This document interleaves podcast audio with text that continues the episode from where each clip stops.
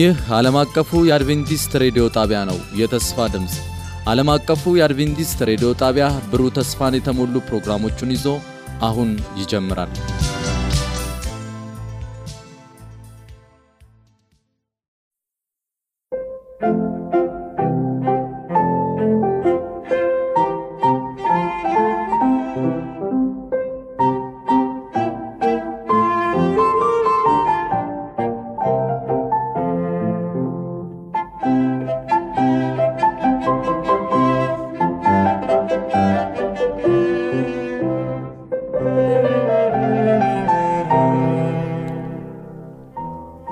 እንደምን ሰነበታችሁ ውድ አድማጮቻችን። ይህ ዓለም አቀፉ የአድቬንቲስት ሬዲዮ የአማርኛ ቋንቋ ስርጭታችን ነው። ውድ አድማጮቻችን ዛሬ ሁለተኛውን የሩብ ዓመት የመጽሐፍ ቅዱስ ጥናታችን ይዘን እንቀርባለን። በዛሬውም የመጽሐፍ ቅዱስ ጥናታችን የሚካፈሉትን ላስታውቅና ጸሎት አድርገን ወደ ጥናታችን እንገባለን። ወንድሜ በረከት ፈለቀ፣ እህቴ ትህትና በለጠ እንዲሁም ደግሞ በማወያየቱ እኔም ወንድማችሁ ሙሉና ብሬያችሁ የምቆይ ሲሆን የቴክኒክ ቁጥጥሩን ወንድማችን ይረና አብሮን ይቆያል። ዛሬ የምናጠናውን ርዕስ ላስታውቅና ወንድማችን በረከት አጭር ጸሎት ታደርግልናለህ። ሞት በኃጢአት በተበከለች ዓለም ይላል የዛሬው የመጽሐፍ ቅዱስ ጥናታችን ርዕስ። ወንድማችን በረከት ጸሎት አድርግና ጥቅስና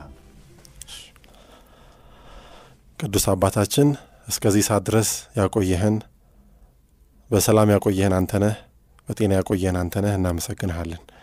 ጌታ አባቶይ አሁን ደግሞ በፊትህ ቀርበናል። አንተ መካከላችን እንድትገኝ ቃልን በምናጠናበት ጊዜ በምንወያይበት ጊዜ በመንፈስህ በእያንዳንዳችን ውስጥ አንተ እንድትናገር ይህንንም የሚስ የሚያደምጡት ደግሞ የሚባረኩበት እንዲሆን እንድታደረግ እንለምንሃለን። በነገር ሁሉ ምራን፣ በጌታ ኢየሱስ ክርስቶስ ስም አሜን አሜን። እግዚአብሔር ይባርክ ወንድሜ በረከት። እንደዚህ ይላል የዛሬው የመግቢያ ጥቅሳችን ወይም ደግሞ የዛሬውን ጥናታችንን ዋና ፍሬ ሀሳብ የምናገኘው በሮሜ ምዕራፍ አምስት ቁጥር 12 ላይ ነው። እንደዚህ ይላል፣ ስለዚህ ምክንያት ኃጢአት በአንድ ሰው ወደ ዓለም ገባ፣ በኃጢአትም ሞት፣ እንዲሁም ሁሉ ኃጢአትን ስላደረጉ ሞት ለሰው ሁሉ ደረሰ ይላል። እንግዲህ ሳምንትም እንዳጠና ነው ፍጹም በሆነችው ዓለም ላይ ኃጢአት ጅማሮ እንዴት እንደነበረ ሳምንት አይተናል።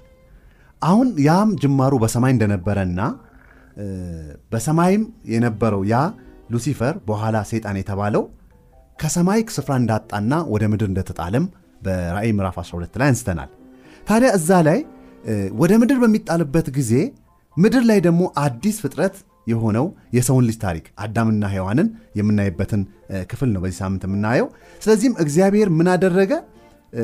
ይህ ሉሲፈር ወይም በኋላ ሰይጣን የተባለው ወደ ምድር ከወደቀ በኋላ አዳምና ሔዋንን በማሳሳት የእግዚአብሔር የሆነውን ደስታ ማበላሸት እንዳሰበ እና ለፈተናም እንደሚያጋልጣቸው ተገነዘበ። ስለዚህም እግዚአብሔር ምን አደረገ? ቅድሚያ አስጠነቀቃቸው። በመሆኑም በአዳምና በሔዋን ውድቀት ዙሪያ ይህንን እያሰፋን እንሄዳለን። እንዴት ኃጢአትና ሞት ዓለማችንን እንደወረሰ ያኔ በኤደን ገነት እግዚአብሔር የተስፋን ዘር ደግሞ እንዴት እንደተተከለ በዚህ ሳምንት እንወያያለን። የመጀመሪያው ውይይቴን ሀሳብ ማቀርበው ወደ ወንድሜ በረከት ይሆናል። ወንድሜ በረከት ምንድን ነው እኔ ላነሳ የፈለግኩት ዛሬ የመጀመሪያው ቅድም እንዳልነው በዚች ክፍል ላይ ሞት በኃጢአት በተበከለች ዓለም በሚለው ርዕስ ውስጥ መጀመሪያ እግዚአብሔር የተናገረው ለአዳምና ለሔዋን ከፈጠረ በኋላ በጣም በውጥረት የተሞሉ ቃላቶች አሉ። ይህም የሚገኘው በዘፍጥረት 2 ከ16 17 ባለው ክፍል ነው። ለነገሩ ሞት ራሱ የሚለው ሐሳብ ለአዳምና ለሔዋን እንግዳ ነገር ነበር። ነገር ግን እግዚአብሔር እንደዚህ ይላቸዋል፣ ከገነት ዛፍ ሁሉ ትበላለህ፣ ነገር ግን መልካምንና ክፉን ከሚያስታውቀው ዛፍ አትብላ፣ ከእርሱ በበላህ ቀን ሞትን ትሞታለህ። እግዚአብሔር ይሄንን ያስጠነቀቃቸውን ሐሳብ ግን አዳምና ሔዋን ይህንን ትእዛዝ እንዴት ነው ያስተናገዱት? አመሰግናለሁኝ ሙሉነ። እንግዲህ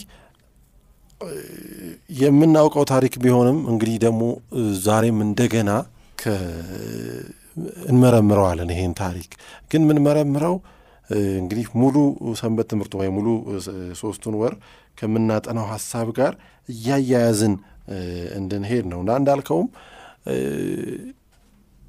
ባለፈው ሳምንትም እንዳልነው እግዚአብሔር ፍጥረታቱ በግድ እንዲያመልኩት በግድ እንዲታዘዙት አይፈልግም።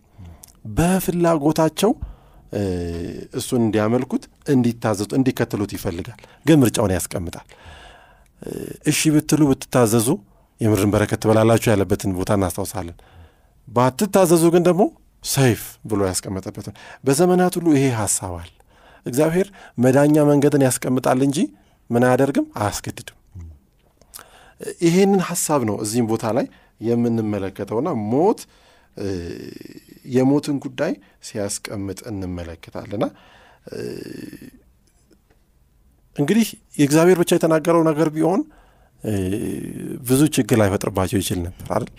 ግን ሰይጣን መጣና ደግሞ ምን አለ? ሌላ አይነት ሀሳብ ሲያመጣ እንመለከታልና ለሔዋን ነው ደግሞ ይህን ሀሳብ ያቀረበው። ሔዋን ብቻዋን ባለችበት ፍሬዋ ለመብላት ያማረች እንደሆነች እስቺ ፍሬ እንደ የተከለከለችዋ ፍሬ እያለች እንዴት ታምራለች እያለች ባለችበት ሁኔታ ምን አለ ሀሳብ አመጣ እና ያ ሀሳብ መጀመሪያ እንደው ሁሉም ተከልክለዋል ሁሉንም አትብሉ ብሏቸዋል እንዲህ አለ። እንግዲህ ዘፍጥረት ምዕራፍ ሶስት ከቁጥር አንድ ጀምሮ ማንበብ ይቻላልና እሷ ደግሞ ምን አለች? አይ ከሌላውማ እንበላለን አንድ እንዳትበሉ ብሎ ግን ያለን አለ ብሎ ሲያስቀምጥ እናያለና በዛ ውስጥ እንግዲህ በእባብ ተመስሎ ነው የመጣው። በዛ ውስጥ ሊያሳምናት መሞከር ጀመር። ትሞታላችሁ ነው እግዚአብሔር ያለ የነበረው። ሰይጣን ግን ምን አለ? አትሞቱም፣ አትሞቱም እንደውም እያለ መልካም መልካም ነገርን ያችን ፍሬ ቢበሉ ሊያጋጥማቸው የሚችለውን መልካም ነገር ሲያስቀምጥ እንመለክ። እግዚአብሔር ዛሬም እንድንታዘዝ ሲጠይቀን ቃሉ ላይ እንድንመሰረት የእኛ ስሜት ሳይሆን የእሱ ቃል እርሱ ያስቀመጠው ነገር ባያሳምነንም በእርሱ ቃል ለመሄድ ፈቃደኞች መሆን እንድንችል እግዚአብሔር ይርዳል። አሜን። እግዚአብሔር ይባርክ ወንድሜ በረከት። እውነት ነው። በየዕለቱም ደግሞ የምርጫ ጥያቄዎችና የእኛ ውሳኔዎች አሉ። መርሳት የሌለብን ለእያንዳንዱ ጥያቄዎች የምንወስናቸው ውሳኔዎች ደግሞ የየራሳቸው የሆኑ ውጤቶች አሏቸው። ያንን መርሳት የለብንም። እናም በሚጋጩብን ጊዜ አሁን ወንድሜ በረከት እንዳልከው የእግዚአብሔርን ቃል ያለምንም ምክንያታዊነት ልንቀበል፣ ሁለተኛ ደግሞ ስንመረምር የእኛ ሀሳብን ሳይሆን የእግዚአብሔርን ቃል ብንታመን ጥሩ ነው። በመጨረሻም ቢጠቅመንም ቢጎዳንም የማይችሉ ነገሮች ብለን የያዝናቸው ግን እግዚአብሔር ለፈተና ሊያስቀምጣቸው ስለሚችል እነዛ ውሳኔዎቻችንን ሁልጊዜም ከእግዚአብሔር አንጻር ብናይ ጥሩ ነው የሚል ሀሳብ አለ። ታዲያ ወደሚቀጥለው ሀሳብ ልሂድ። ወደ እህቴ ትትና ልምጣ። እንዳለመታደል ሆኖ በዛች ፍጹም በሆነችው ኤደን ገነት ውስጥ ሴቷ ተታለለች በእባብ። ግን ሴቷ ስትታለል አሁን ያነሳናቸውን ነጥቦች እንደመነሻ አድርጊና ዘፍጥረት 3 ከአንድ እስከ ሰባት ባለው ሀሳብ ላይ የእግዚአብሔርን ቃል ወይም የእባቡን ቃል ለመስማት ሔዋን የተጠቀመችበት መለያ ምን ነበር? ቅድም እንደተነሳው በረከት እንዳነሳው ሰይጣን የተጠቀምባቸው መንገዶች ትንሽ ረቀቅ ያሉ ነበሩ። የእግዚአብሔርን ቃል ለወጥ አድርጎ ለማምጣት ወይም ደግሞ የተሻለ ሀሳብ አድርጎ ለማቅረብ የራሱን ሀሳብ በእግዚአብሔር ቃል ላይ ተመስርቶ ነበረ እና መጀመሪያ ያው እግዚአብሔር ሁሉንም ከልክሏል ብሎ በጥያቄ መልክ አቅርቦላት ነበረ። ነገሩን ጠቅለላ አድርጎ ማለት ነው እንዳልከለከለ ተናገረች። ወደ ድርድር ውስጥ እንደገባች እንመለከታለን ቁጥር አንድ ላይ። ከዛም በኋላ ደግሞ ያነሳው ሀሳብ ምን ነበረ? እሷ ካነሳችው ሀሳብ ተነስቶ የእግዚአብሔርን የተናገረውን ቃል በተቃርኖ በፊት ለፊት አይ አትሞቱም ብሎ እግዚአብሔር ትሞታላችሁ ብለን አይ አትሞቱም እኮ ብሎ ሀሳቡን በተቃርኖ ሲያስቀምጥላት እንመለከታለን። ከዛም በመጨረሻ እንደውም የተሻለ ነገር እንዳለ ስለሚያውቅ ያንን እንዲቀርባችሁ እኮ እያሰበ ነው እግዚአብሔር ብሎ እንደ እግዚአብሔር ክፉና ደጉ እንዳታውቁ እየከለከላችሁ ነው የሚል ሀሳብን አቀረበላት እና ይህንን ሀሳብ ከሰማች በኋላ እሷ ለመወሰን የተጠቀመችባቸው መንገዶች በጣም ይገርማሉ።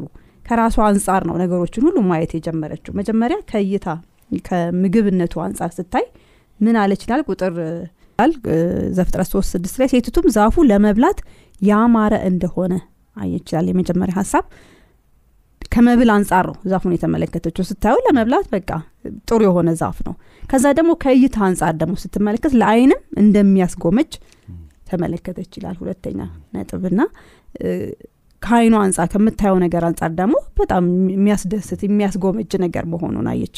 ከዛ በሶስተኛ ደረጃ ደግሞ ለጥበብ መልካም እንደሆነ አየች ብሎ ይናገራልና እነዚህ ሶስቱ ምክንያቶች ነበሩ እሷ ወደ ውሳኔ እንድትደርስ ያደረጋት ሁሉ ነገር ከራሷ አንጻር ማለት ነው ከመብል አንጻር ለመብላት ጥሩ ነው። ከእይታ አንጻር ይማርካል። በጣም ለመብላት የሚያስጎመጅ ነው። በሶስተኛ ደረጃ ደግሞ ጥበብን ይሰጣል ብላ በራሷ አሰበች ይላል። እና እነዚህ ነገሮች ብዙ ጊዜ እኛም ራሳችን የምንወድቅባቸው ነገሮች እግዚአብሔር ካስቀመጣቸው ነገር ይልቅ እኛ የምናስባቸው ሪዝናውት ከምናደረጋቸው ነገር አንጻር ነው ብዙ ውሳኔዎችን የምንወስነው። አስቀድሞ ግን የእግዚአብሔር ቃል በግልጽ አትብሉ ብሎ አስቀምጦ ሳለ ማለት ነው። እና ይሄ በጣም አሳዛኝ የሆነ ውሳኔ ላይ እንድትደርስ አደረጋት ማለት ነው። እና አንዳንድ ሰዎች ምን ይላሉ? እንግዲህ እግዚአብሔር ይሄን ክፉና ደጉን እንዳያውቁ የከለከለበት ምክንያት በጸጋው ክፋትን እንዳያውቁ የከለከለበት ጥሩ መልካም የሆነ መንገድ ነበረ። ነገር ግን እነሱ አልፈው እግዚአብሔርን ሳስተላልፈው ክፋትንም ለማወቅ እንደተዳረጉ ማየት እንችላለን ከታሪካችንም ስናይ። እና ሰዎች ምን ይላሉ? እውቀት ማንኛውም እውቀት በቃ ጠቃሚ ነው ዋና እውቀት መሆኑ ነው ብለው ይላሉ። ነገር ግን ክፉን ማወቅ ምን ያህል አስከፊ እንደሆነ የእውቀት አይነቶች የምናውቃቸው ነገሮች የተለዩ ሊሆኑ እንደሚገቡ ከአዳምና ከሔዋን ድምምድ ማየት እንችላለን ማለት ነው። እና እነዚህ የወሰነቻቸው ውሳኔዎች የራሷን አስተሳሰብ ተመርኩዛ የወሰነቻቸው ውሳኔዎች ክፋትን እንዲያውቁ መንገድን ጠረገላቸው። ያ ክፋትን ማወቅን ደግሞ እስካሁን ድረስ የማንወጣው ትልቅ ውድቀት ውስጥ ሰብአዊ ዘርን አለምን በሙሉ ሊከትት የቻለ ውድቀት እንደሆነ ማየት እንችላለን። እግዚአብሔር ይባርክሽ። በጣም ግልጽ በሆነ አስቀምጠሸዋል ይሄ ዛሬም ቅድም እንዳልኩት ዛሬም በእኛ ህይወት ውስጥ ለሚመጡ ጥያቄዎች መልስ ለመስጠት በተለይ ወደ ስተት ለሚመሩ ወደ ኃጢአት ለሚመሩ ምርጫዎቻችን ትክክል እንደሆኑ ለማቅረብ የምንጠቀምባቸው ሆኖ ነው የምናየው እነዚህ አሁን ያስቀመጥሻቸው ሀሳቦች። ነገር ግን አንድ እኔ ማስቀመጥ የምፈልገው ነገር የእግዚአብሔር ትእዛዝ ግን ግልጽና ግልጽ ነበር። ያም ምንድን ነበር? ይችን ፍሬ አትብሉ። ከእርሶም በበላችሁ ቀን ሞትን ትሞታላችሁ። ዛሬ ግን የተለያዩ ምክንያቶችን በመደርደር የእግዚአብሔርን ሐሳብ እኛ ለማድረግ ከፈለግነውና ከጓጓነው ነገር ጋር ለማጣጣም ስንታገል እናያለንና ውጤቱም ትእዛዝንና ወጥመድን። ቅድም እንዳላችሁት ወጥመዱን ሰይጣን ሲያቀርብ ልክ አሁን ባቀረበው አቀራረብ ነው። እኛስ ያንን እንዴት ነው የምናየው የሚለውን ሐሳብ ነው። እስኪ ከዚህ ካቀረበባቸው ወጥመዶች አንደኛው ምንድን ነው የሚለው ዘፍጥረት ሶስት አራት ላይ እንደዚህ ይላል። እባብም ለሴቲቱ አላት ሞትን አትሞቱም። ይህ ውሸት በዘመናት ሁሉ የሚደጋገምባቸው ወይም ደግሞ በተለያዩ መንገዶች የሚቀርብባቸው ውሸት ሆኖ እናያለን። ወንድሜ በረከት እነዚህ ውሸቶችን እስቲ እንዴት ነው ሲደገሙ የምናያቸው? እግዚአብሔር ይባርክ። እንግዲህ እንዳልከው ነው። ይሄ ከውሸቶቹ ዋና ዋና ከሆኑት መካከል አንዱን ነው እንግዲህ እየወሰደ አትሞቱም። አትሞቱም እና ሰይጣን ይህንን ብሎ እንደውም ዘላለማዊ ትሆናላችሁ እንደውም እንደ እግዚአብሔር ትሆናላችሁ እያለ የሚያምር የሚያምር ነገር ፍሬውን በመብላታቸው እግዚአብሔር ቅድም እንደተባለ የደበቀባቸው ነገር ወይም ያስቀረባቸው ነገር እንዳለ ለማሰብ ወይ እንዲያስቡ እንድታስብ ሔዋን ሲያደርግ እንመለከታልና ይሄው እውነት ይሄው ውሸት ደግሞ አትሞቱም በተለይ የሚለው ውሸት በዘመናት ሁሉ አለ። ዛሬም ድረስ ሰዎች ምን ብሎ ያምናሉ? ሰው ሲሞት ነፍስ የምትባል የሆነች ንቃተ የራሷ ንቃተ ህሊና ያላት ወጥታ ወይ ወደ ገነት ወይ ወደ ገሃነም ወይ ወደ መንጽሄ የሚባልም ቦታ አለ ወይ purgatory የሚሉት አለ። በዛ ትሆናለች ብለው ያስተምራሉ። ይህ ትምህርት በቢሊየን የሚቆጠሩ የዓለም ሰዎች ዛሬ የሚያስተምሩት ነው። ብዙ እምነቶች በክርስትና ስም የሚጠሩትን ብዙ እምነቶች ይህንን ተቀብለውታል በሚያሳዝን ሁኔታ። እና በግብፅ ታሪኮች ውስጥ እንግዲህ አስክሬኑን ሲያደርቁ የምንመለከትበት ሁኔታ ህያውነቱን በመጠበቅ ሰውየውን አቆይተው በኋላ ደግሞ የሚል ሀሳብ እናገኛል ህያውነቱን ግን ህያው መሆኑ አለ በኋላ እሱ ሰውየው ሙሉ ለሙሉ ሞቷል ማለት አይደለም የሚለውን ሀሳብ ለማጠንከር ሲጠቀሙ በግሪክ በተለይ በግሪክ አስተምሮ ውስጥ ይሄ በጣም ዋና እና እንደውም ለብዙ እምነቶች ዛሬ ላሉት በክርስትና ስም ለሚጠሩት እምነቶች ይህንን ትምህርት በደንብ አድርጎ የሰጠው የግሪክ ፍልስፍና ነው ተብሎ ይታመናልና ፈላስፋዎቹ በደንብ አድርገው ይህን ነገር አስተማሩ። አንሞትም እንደውም ሞት ሲባል አንድ ሰው ሌላ በሌላ አይነት ሁኔታ ወዴት ይሄዳል? ወይ ወደ ሰማይ ይሄዳል? ጥሩ ከሰራ በዚህ ምድር ላይ ወይም ደግሞ ጥሩ ካልሰራ እያሉ ደግሞ ከአንደኛው ተፈጥሮ ወደ ሌላኛው ተፈጥሮ መለወጥ ነው ነው? አዎ እሱ ደግሞ ሌላኛው ላይ አይነት ደግሞ አለ። እሱ ደግሞ እሱ ሀሳብ ብቻ ንቃተ ህሊና ያለው ሀሳብ አለ። አንደኛ ተፈጥሮ ደግሞ ሪኢንካርኔሽን ብለው ደግሞ ሌላ የሚያስተምሩት ደግሞ አይነት ትምህርት አለ። በተለይ በቡዲዝም ላይ ደግሞ ሌላ አይነት ሁኔታ እናገኛለና ነጥቡ ምንድን ነው? እሱ ይሄንን ውሸት ይሄንን ውሸት አትሞትም የሚለውን ውሸት ሰይጣን በደንብ አድርጎ በትምህርቶች ውስጥ ዛሬ ባሉ በክርስትናም ሆነ ከክርስትና ውጭ ባሉ ትምህርቶች ውስጥ በደንብ አድርጎ አስተምሯል። ከዛ ሙታንን መጥራት የሚለው ሀሳብ ሲመጣ እናያለን። ያ ብቻ አይደለም። ዛሬ እንግዲህ ሰዎች ሲሞቱ ፍትሐት የሚባል ነገር ይደረጋል። በሌላው የክርስትና ፍትሐት ይደረጋል። ፍትሐቱ ምንድን ነው ጉዳዩ? እንግዲህ ያ ሰው አጥፍቷል። ኃጢአቱን ደግሞ እኛ ቄሶቹ ወይም እኛ እዚህ ያለነው ቅዱሳን ምናደርግለት እናስፈታው የሚል አይነት ሀሳብ ብዙ ጸሎት ከተደረገለት ብዙ አይነት ለሱ የሆነ መልካም መልካም ነገር እዚህ በሱ ስም መልካም ከተደረገ ያ ሰው ከገሃነም ወጥቶ ወደ ገነት ሊሄድ ይችላል የሚል ትምህርት አለ። ይሄ በእምነት በእርግጠኝነት የሚናገሩት ነገር ነው፣ መጽሐፍ ቅዱስ ሳያስተምረው ማለት ነው። አትሞትም የሚለው ትምህርት ከዚህ ጋር ተያይዞ ያለ ነው። ከዛ አርባ ቀን ይባላል፣ ሰማንያ ቀን ይባላል። ለዛ ሰው ምን እየተባለ ጸሎት ለማድረግ እየተባለ ያ ሰው ሲጸለይለት ደግሞ ምን ይሆናል? ወደ ገነት ሊገባ ይችላል እየተባለ ይታሰባል። እና ለዛ ሰው ተብሎ ነው እንግዲህ የአርባ ቀን የሚደረገው ነገር ወደዚህ የሚመጣው እና ብዙ አይነት ነገሮች ናቸው ከዚህ ጋር ተያይዘው ያሉት። እንግዲህ በዚህ ሶስት ወር ውስጥ ከዚህ በኋላ ባሉት ሁለት ወር ከምናምን ላይ እነዚህ ነው እየፈታን የምንሄደው። በጣም ብዙ ጉዳዮች አሉ እየተነሱ የሚሄዱ እና በጣም ብዙ ጥያቄዎችን መጽሐፍ ቅዱስ ላይ ያሉ ጥቅሶችን ተንተርሰው የሚነሱ ጥያቄዎችንም እንፈታለንና ዛሬ ግን ለዚህ እነዚህን ትምህርቶች አምጥቷል። ይሄ አትሞቱም የሚለው ነገር ይሄ ውሸት እግዚአብሔር ትሞታላችሁ ነው ያለው። በእርግጥም ሞት እንዴት እንደመጣ ተመልክተናል። ስለዚህ አንደኛው ማታለያው አድርጎ ያቀረበው ምንድን ነበር? አትሞቱም ነው። አሁን እንዳልከው ብዙ አስተምሮዎች ይህንን ያስተምራሉ። እንግዲህ አሁን በዓለማችን በጣም በክርስትናው ቅድም እንዳልከው ሳይንሱም፣ ቴሌቪዥኑም፣ ፊልሞቹም ሁሉ እችን ነፍስ አትሞትም እየሰበኩ ነው። በጣም በሚገርም ሁኔታ አሁን አንዱ ከሚያስተምሩ ክርስትናን በዓለማችን በጣም ትልቅ ከሚባሉ አንዱ የካቶሊክ እምነት ነው። በካቶሊክ እምነት ውስጥ ፍራንሲስ ፖፕ ፍራንሲስ እንደዚህ ይላሉ The souls in heaven assist us with their prayers, while we assist the souls in purgatory through our good works, prayer, and participation in the Eucharist ይላል። ምንድን ነው ይሄን ሀሳብ የሚለው ምንድን ነው? አሁንም ነፍስ አትሞትምን? እቺ ትልቋ ቤተ ክርስቲያን በዓለማችን ክርስትና ውስጥ ትልቅ ድርሻ ያላት ቤተ ክርስቲያን ይሄንኑ ትምህርት በቢሊዮን የሚቆጠሩ ተከታዮች አላቸው ካቶሊኮች። ነገር ግን እነሱ እንኳን ይሄን ትምህርት ሲያስተምሩ ነው የምናየው። የሚያሳዝነው ግን አዳምና ሔዋን ብቻ ሳይሆኑ ይሄንን የተቀበሉት ዛሬም እኛ መቀበላችን ነው። ምክንያቱም እንደዚህ የሚል ትምህርት ስላለ እንደዚህ ይላል በዮሐንስ 5 28 ላይ እንደዚህ ይላል፣ በመቃብር ያሉቱ ሁሉ ድምፁን የሚሰሙበት ሰዓት ይመጣል። መልካም ያደረጉ ለሕይወት ትንሣኤ፣ ክፉንም ያደረጉ ለፍርድ ትንሣኤ ይወጣሉና በዚህ አትደነቁ። እንግዲህ ውድ አድማጮቻችን ይሄ ዮሐንስ ወንጌል ምዕራፍ 5 28 ብዙ ጥቅሶችን ማንሳት እንችላለን ከሰዓት አንጻር እንጂ። ነገር ግን ምን ይለናል በግልጽ በመቃብር ያሉቱ ጻድቃኑም ኃጢአኑም የት ናቸው ያሉት ይለናል በመቃብር ውስጥ። እንግዲህ ይህንን ነው ሰይጣን በሰዓቱ ለአዳምና ሔዋን ፈተና አድርጎ ያቀረበው። ታዲያ እኔ ወደሚቀጥለው ሐሳብ ልለፍ። እህቴ ትትና ጋር ስመጣ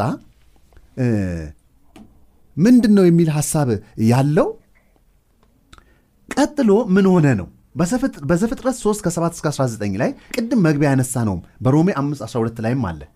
የዚህ የአትሞቱን ማታለያ ወይም ደግሞ በነገራችን ላይ ውድ አድማጮቻችን መርዝን በማርም ጠጡት በውሃም ጠጡት መርዝነቱ ይቀራል? አይቀርም ይገላል። ስለዚህ ሔዋን በዚህ በዳቦ በተቀባ መርዝ አትሞቱም ትምህርት ወይም እንደ እግዚአብሔር ትሆናላችሁ ትምህርት ተታለለች። ውጤቱ ምን ሆነ? ብዙ ውጤት ነው የመጣው እንግዲህ በመተላለፋቸው ምክንያት በምንም አውቃም ቢሆን እንግዲህ ሆነ ብላ የወሰነች ውሳኔም ቢሆን ተታላም ቢሆን አንድ ወድቃለች። በዛ ምክንያት ብዙ ክስተቶች ተከስተዋል እና ገና ሲጀመር ጀምሮ እግዚአብሔር ያ እንደሚሆን ማስቀድሞ ነግሯቸዋል እና የሚሆኑት ነገሮች ውጤቶች ወደፊት የሚሆኑትን በማየት እግዚአብሔር የተናገራቸውን በምናይበት ጊዜ በመጀመሪያ ደረጃ የተከሰተው ክስተት ምንድን ነው? ከስነ መለኮት አንጻር በጣም ትልቅ የሆነ ለውጥ ነው የተከሰተባቸው። ያ ምንድን ነው? ከእግዚአብሔር መሸሸግ ነበረ የመጀመሪያ ምርጫቸውን ያደረጉት እና ዘፍጥረት ሶስት ስምንት ላይ ምን አደረጉ ይላል። ፍሬውን በበሉ ጊዜ ከእግዚአብሔር እንደተሸሸጉ እነርሱም ቀኑ በመሸ ጊዜ ይላል የእግዚአብሔርን የአምላክን ድምፅ ከገነት ውስጥ ሲመላለስ ሰሙት። አዳምና ሚስቱም ከእግዚአብሔር ከአምላክ ፊት በገነት ዛፎች መካከል ተሸሸጉ ይላል። በፊት በጣም የሚናፍቁ የነበረውን የእግዚአብሔርን ድምፅ አሁን ገና ሲሰሙት ከርቀት ራሱ የሚሸሸጉት የሚፈሩት ድምፅ ሆነባቸው። እና መጀመሪያ ያደረጉት ነገር የተከሰተው በእነሱ ላይ ከእግዚአብሔር መለየት ከእግዚአብሔር መራቅ መሸሽ አይነት ለውጥ ነው በእነሱ ላይ ተከስቶ የምንመለከተው። ከዛ ባሻገር እርስ በርሳቸው ደግሞ እንደገናም ካስተሳሰባቸውን አንጻር የመጣውን ለውጥ በምናይበት ጊዜ እርስ በርስ መተፋፈር እንደገናም ደግሞ አንዱ ሌላውን መክሰስ እንደተጀመረ ማየት እንችላለን። ና ቁጥር ሰባት ላይ ምን ይላል ገና ሲጀመር እንግዲህ የሁለቱ አይኖች ተከፈቱ ይላል። እነርሱም ራቁታቸው እንደሆኑ አወቁ።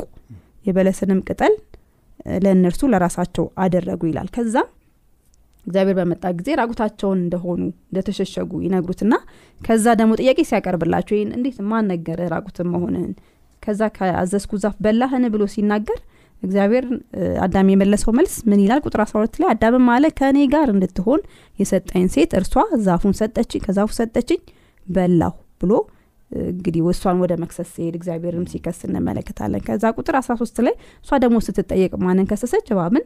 ሴቲቱም አለች ይህ ያደረግሽው ምንድን ነው አላት። ሴቲቱም አለች እባብ አሳተኝና በላው አለች ይላልና ሁለቱም እንግዲህ እርስ በርሳቸው የነበረው መተማመን የነበረው አንድነት የነበረው ህብረት ሲጠፋና የሚካሰሱ የሚተፋፈሩ ሰዎች መሆናቸውን ከዚህ ከተከሰተባቸው አንደኛው ክስተት መሆኑን ማየት እንችላለን ከዚህ ቁጥር። ሌላ አካላዊ ለውጥም በጣም ትልቅ የሆነ አካላዊ ለውጥም ተከስቶባቸው ነበር እና ምን እንደሚሆን እግዚአብሔር አስቀድሞ ሲናገር ህመም እንደሚሆን እንደገናም ደግሞ በጣም በድካም ብዙ ድካም እንደሚጠይቃቸው በሚያርስበት ጊዜ ምድርን በሚሰራበት ጊዜ ብዙ ኃይል እንደማትሰጠው እንደሚደክም እንደሚ እሷም እንደምትታመም ይናገራል። ከዛ በመጨረሻ ደግሞ የማይቀር ነገር ነውና እንደሚሞቱ ሁሉ ጭምር እግዚአብሔር ሲያስቀምጥላቸው እንመለከታለን ና ምን ብሎ ይናገራል? እንግዲህ ይህንን የተወሰነ ሀሳቦችን የሚገልጽልን ሀሳብ ቁጥር 13 14 ላይ እግዚአብሔርም እባቡን አለው ስላደረግከው ቁጥር 16 ላይ ይቅርታ። ለሴቲቱም አለ በጸነሽ ጊዜ ጭንቅሽን እጅግ አበዛለሁ በጭንቅ ትወልጃለሽ ፈቃድሽም ወደ ባልሽ ይሆናል እርሱም ገዢሽ ይሆናል። አዳምንም አለው የሚስትህን ቃል ሰምተሃልና ከእርሷ እንዳትበላ ካዘዝኩ ዛፍ በልታልና ምድር ካንተ የተነሳ የተረገመች ትሁን።